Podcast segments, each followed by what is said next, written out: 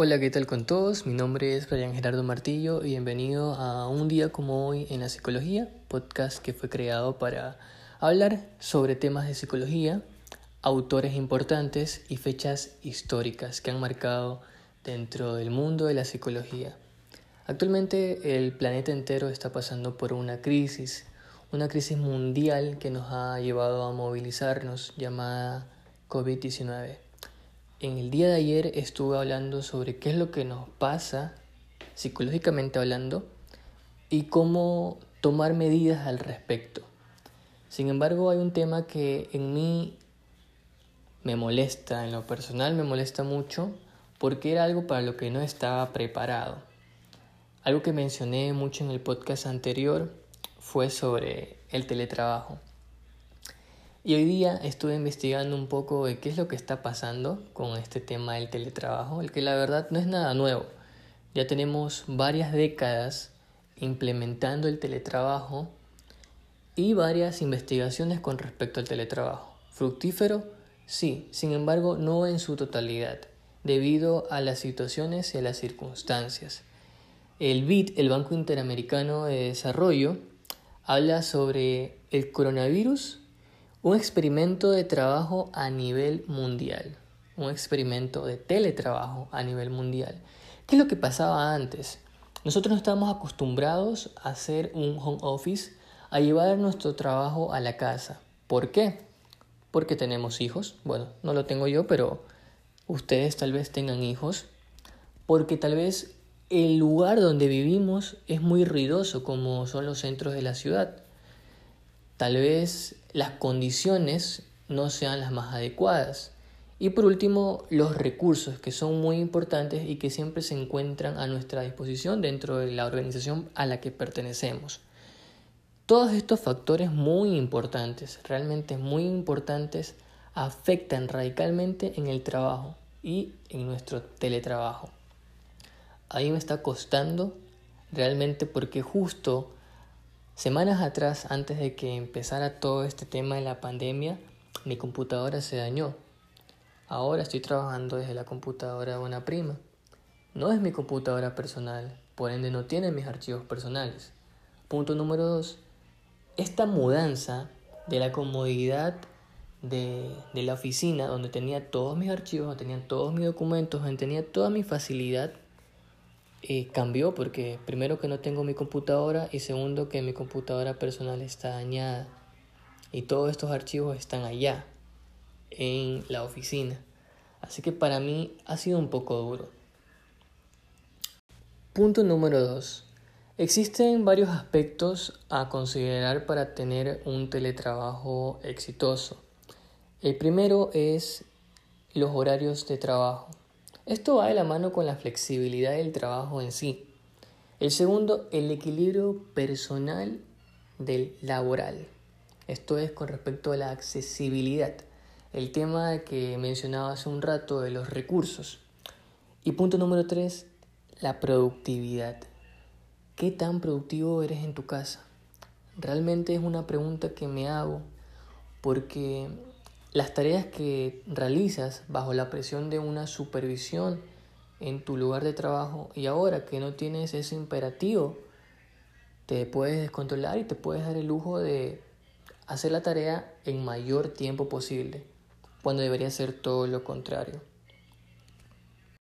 Como lo menciona el artículo del BID, esto se ve como un experimento a nivel mundial sobre el teletrabajo, el cual nos ha obligado a movilizarnos de diferentes formas.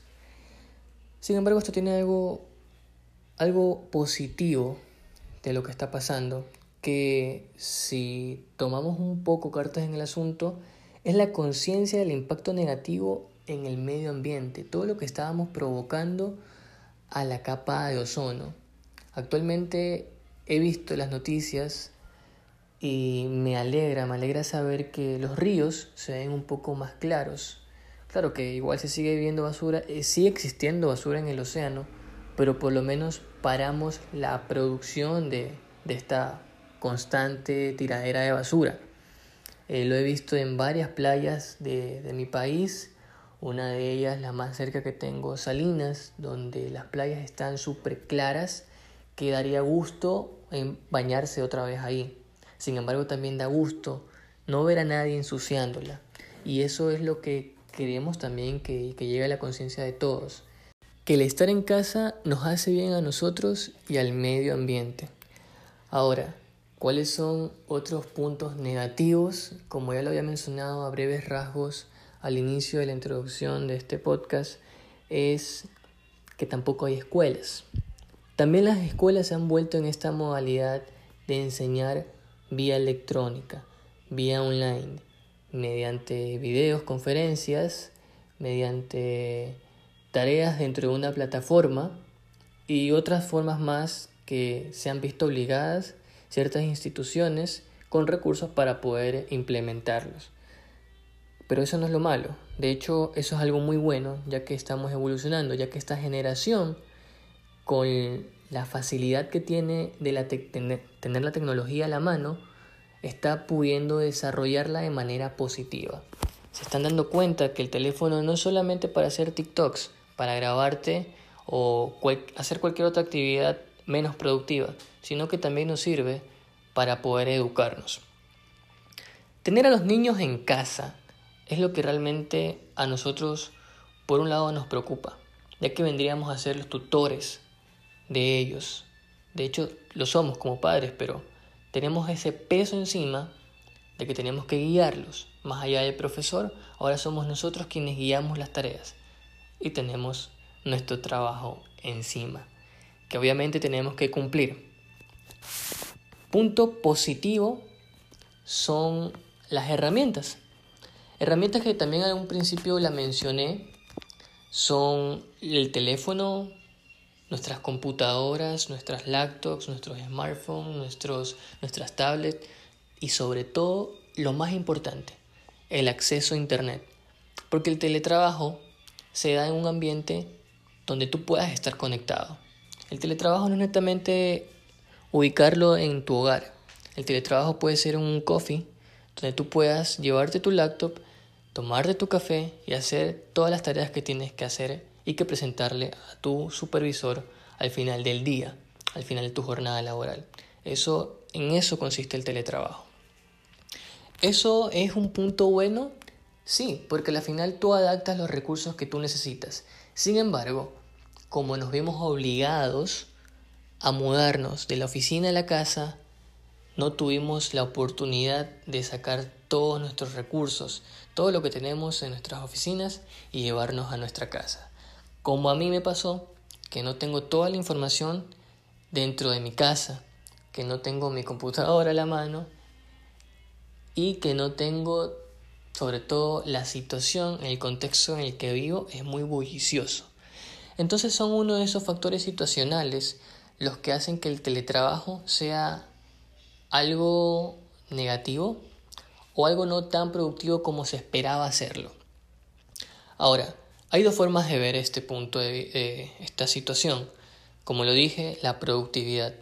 El tener las comodidades en tu hogar te facilita el trabajo, como también te lo puede distraer. Uno de los puntos que más resalta en el teletrabajo es los horarios de trabajo, la flexibilidad, el moldeamiento de la rutina que tú quieres llevar.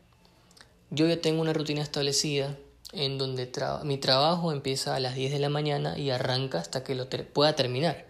Sin embargo, existen factores de distracción. Existe la nevera que hace que me pare cada rato para coger algún dulce que hay ahí dentro.